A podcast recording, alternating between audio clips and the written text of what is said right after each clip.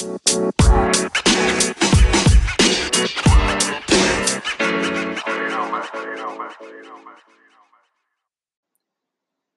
right, everyone, welcome back to another episode of the Business Blast podcast. I'm your host, Tyler Wagner. Today I have Sydney Keller with us. She is the marketing specialist for City Uniforms and Linen. Her focus is on conducting market research and developing creative campaigns to better fulfill the needs of their consumers. So, welcome to the show. Thanks. Thanks for having me. Of course, grateful to have you on. So, Sydney, the first one we ask on this show is what is the best story from your life that has an underlying valuable message? All right. Well, anyone who really knows me is going to tell you that a huge part of my life includes my horses. Um, when I'm not at work, I'm out at the barn through the cold winter days or the hot, humid summer ones. And I think it's really crucial for any employee to have a passionate hobby outside of work to keep them refreshed and constantly cultivating creativity. Um, and that's why horseback riding is one of mine. And a couple of years ago, this hobby took me down a road I never even imagined I would be on and having accomplished. Um, I had the opportunity to work with uh, a lady and have my first training a horse, and we went to a world show, and we left Oklahoma that year as world champions. Um, and with a lot of gratitude, I can say I've trained multiple world champions since then, uh, just through hard work and perseverance, despite a lot of doubtful people that I've encountered along the way.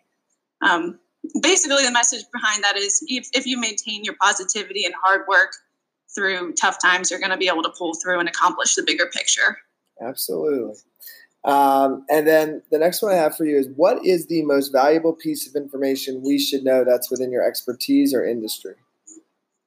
Know your customers. Um, at City Uniforms, we really pride ourselves on being family owned and locally operated. Our focus isn't really to be the biggest provider, but the best. And that goal comes from building personal relationships with our customers to find out how we can better serve them. Um, I don't really want to know the stats of an account more so than I want to know the people behind the numbers. And then, what is your best piece of overall business advice? So, not necessarily industry specific. Okay. Um, not. I guess my best piece of advice would be not to settle. Um, you should always strive to continue learning. There's always something else out there that you have yet to gain. Um, I always joke around that if I could go to school forever, I would. It's um, it's really good to appreciate the things you have accomplished so far, but not to make a home there. There's always more opportunities ahead, and you just have to reach for them. And if you could give your younger self one piece of advice, what would that be? That, that would be not to doubt yourself. Um, I think too many times there's brilliant ideas that are passed up due to, due to fear of speaking out um, it's okay to take risks. Sometimes um, I look back and I think if I could have done anything different to better prepare myself for the professional business world, um, but if I had the chance to go back and change anything, I wouldn't. I really think I learned a lot from the people I met and the experience I've had, and I believe that shaped who I am today. And then, in your opinion, what is the key to happiness? Um, the key to happiness would be staying true to oneself and your values and beliefs. And if you can look back years from now and be content with the decisions you've made, then I think you've done something right and just live with no regrets.